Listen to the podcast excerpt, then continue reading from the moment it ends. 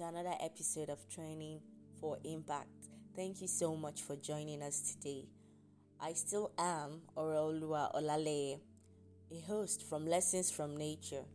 You can check me out on Facebook at Lessons from Nature, on Instagram at Lessons from Nature 5, all small letters, no spacing, and on YouTube at Lessons from Nature. We are still on the series Building Your Esteem in Christ, and on today's episode, we will be looking at respect. Now, based on the context with on the context which the word will be used in this episode, it is defined according to the Merriam-Webster's dictionary as an act of giving particular attention to consider worthy of high regard. The synonyms are esteem, consideration, regard, admiration, appreciation, and so on. Now, in Africa, especially Nigeria, we have a general culture where only the younger ones are expected to respect the older ones, while the older ones can treat the younger ones however they deem fit, and the younger, younger ones are to swallow it. Now, for someone who knows his esteem or her esteem, who is aware of the high regards with which he or she is held by God, the person would not do so. It would not be so for the person. Now, we are to respect all. Respect God. The Bible says that the fear of the Lord is the beginning of wisdom. And we can find this in Psalms 111, verse 10, and Proverbs chapter 9, verse 10. The word fear in this context can be replaced or used interchangeably with respect. And um, how do we show that we fear and respect God? Well, Psalms 111, verse 10 tells us that it is by doing His commandments.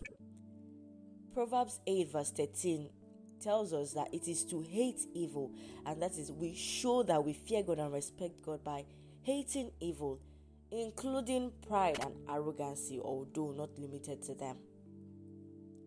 Now, while you would be like, why would we fear God? Well, there are a lot of benefits to fearing God, to respecting Him, and there are no downsides at all. The fear of the Lord brings about wisdom and knowledge.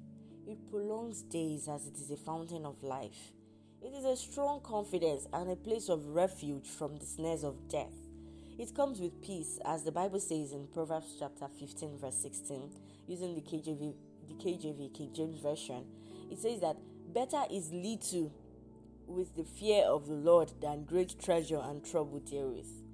Now, also, alongside with humility, the fear of the Lord brings riches, it brings honor and life. These are but a few of the promises and assurances that are associated with respecting God. But for the sake of time, we'll stop there. Now, the ones mentioned um, can be found in Psalms 111, verse 10, Proverbs 1, verse 7, Proverbs 2, verse 5, Proverbs 9, verse 10, Proverbs 10, verse 27, Proverbs 14, verse 26 to 27, and Proverbs 19, verse 23. Now, aside from respecting God because He is the Creator and because He absolutely deserves it, respect yourself and respect other persons, respect humanity, respect everyone around you, irrespective of the age, of the gender, irrespective of the tribe, of the race, of the culture, of the nationality. Don't discriminate.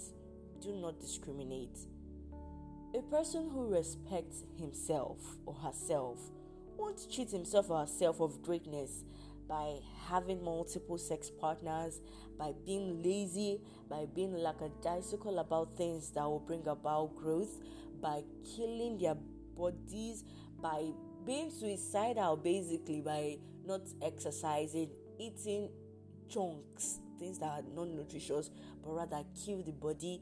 By they won't cheat themselves by killing their minds. They won't call themselves things that are not appropriate, like words like oh bitches. You hear people say, especially females, oh I'm a bad bitch like that. No, that is very that's demeaning, that's degrading. you know, or demons or any word of sorts. They people who respect themselves don't, don't they don't even think of calling themselves words like that, not to think of insulting or cursing themselves, like saying words like, oh, oh, I'm stupid, oh, I'm just not smart. No, don't do that. Now, someone who respects others won't tear them down. They will not verbally harass them. They will not try to rape them. That person would not abuse others in any way, whether sexually, verbally, physically, emotionally, or mentally. They won't do that to other people. And they will not also accept it when people try to do that to them. Don't let the world define you. Don't let the world define who you are.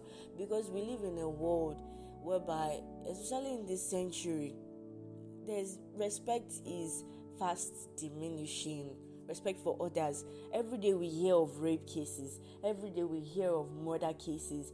Where, especially in Nigeria now, it's uh, almost seeming like the lives of cows are even worth more than human lives. It shouldn't be so. We need to learn to respect ourselves and to respect others. The only thing that should define you should be the Word of God. A biblical example is Joseph. Joseph did not disrespect himself by falling into the hands of Potiphar's wife. Because he had respect for God, he says, How can he do this evil thing against his maker? He had respect for himself because that would be that would be selling himself cheap. That would be because sexual relationships are more they are more deep than we even realize. It has been trivialized in this generation. It is okay to sleep with just anybody and anyhow you want to. After all, it is your it is your body. No, it is not just your body. It has been that body was created by God and it has been bought by the precious blood of Jesus Christ. So that body is twice God's own. And you are just a steward to the body you are not the bible says that whoever commits the sin of adultery or fornication is not is even killing himself. That's the word. It's one of the worst kind of sins although in reality there's nothing really like worst kind of sin or sin is sin. He could not do that to himself and debase himself. Like i was saying that sex is spiritual as much as it's physical. There is usually when there is that union because the bible says one plus one will be one not two. There you are transferring things to each other aside from physical things or in terms of bodily fluids spiritually you're transferring whatever spirit you have. You are transferring imagine it's someone that is infested with demons or with troubles. You know you are sharing those things with that person you're sharing your greatness with that person. That's why married couples, it has been note research, uh, well, religious research has shown that when married couples come together and put their mind to do something, they usually achieve it. Why? Because of they are now one in terms of destiny, in terms of glory, in terms of everything spiritually. They are one. So when you do that to yourself by sleeping with someone who is not your partner, you are sharing bits and pieces of yourself with those people and in the long run you would be a shadow of yourself. You would be a conglomerate of a lot of different kinds of things and you do not know the kind of spirits people have. Joseph did not allow himself go through that.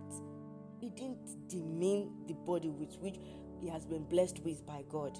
And he also could not disrespect his uh, master which was potiphar. So let us learn.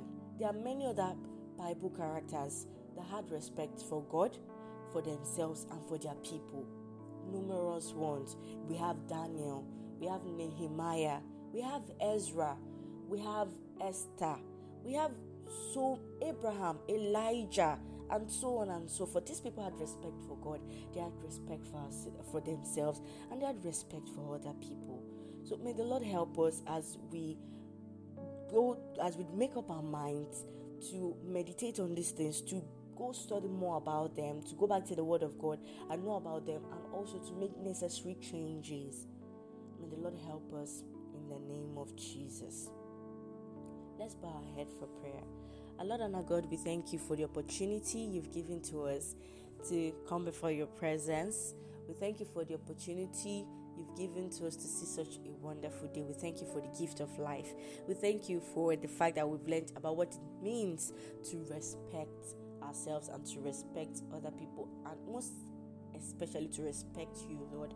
We pray that you give us the grace to do so. We pray that you give us the grace to be able to keep it in our hearts. We pray that you take away every heart of stone and give us a heart of flesh, a heart that would love you, that would seek to do your will, a heart that will be filled with love for you, a heart that will be engraved with your laws and commandments, a heart that would fear you and respect you, a heart that would love us the way you love us and the heart that would care about humanity the way you care about humanity. Thank you so much for answering our prayer, dear Father, for in Jesus' name we pray.